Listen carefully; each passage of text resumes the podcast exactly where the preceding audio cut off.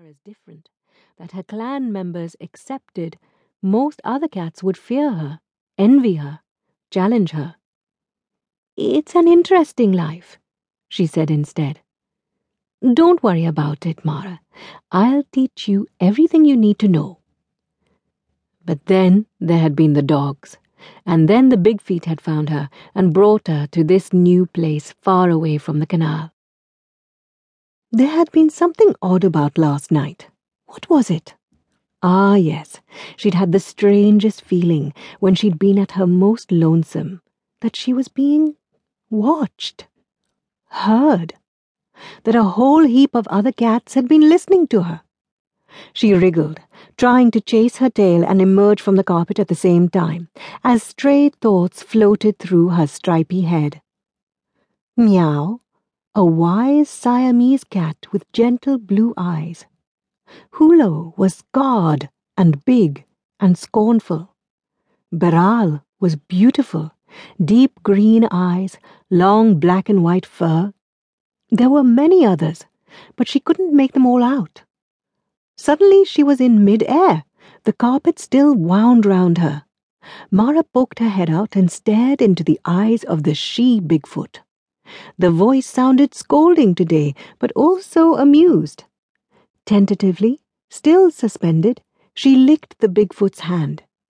She was deposited gently on the ground, unravelled from the carpet, patted smartly on her backside, an indignity, but, well, she'd probably deserved it. And then the Bigfoot settled down on the ground beside her and began to scratch the difficult spot in the center of her forehead that she could never reach herself. Mara forgot about other cats, strange cats whom she didn't know, forgot about her plans to go forth on a bold expedition, exploring the house more thoroughly.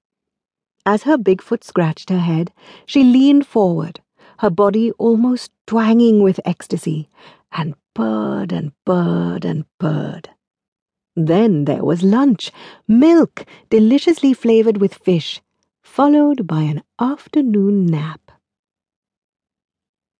It was quite late and very cool when Mara woke up. She'd been shifted from the cushion on the sofa to a small round upholstered basket that she liked instantly, stropping her claws on the wicker as she yawned pinkly. Where were the big feet?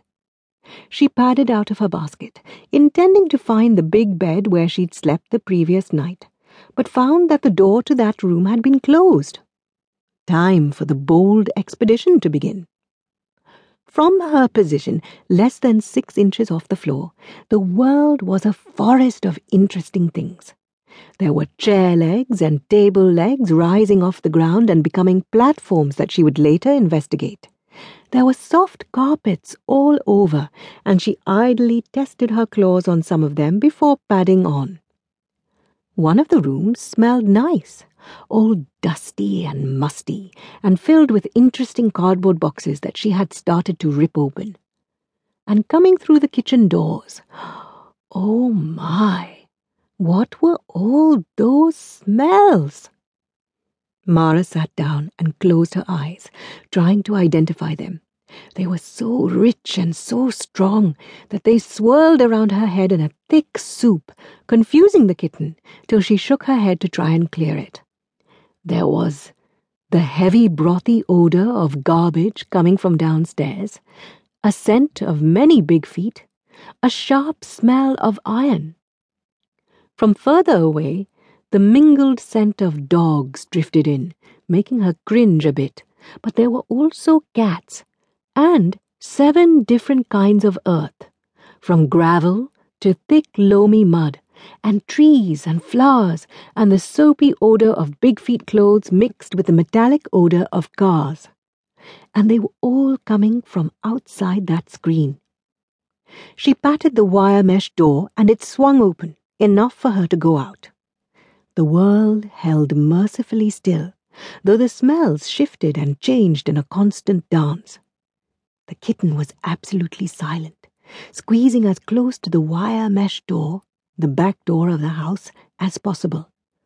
The perfume of rotting garbage rose up from the narrow lane between the back of the house and the park.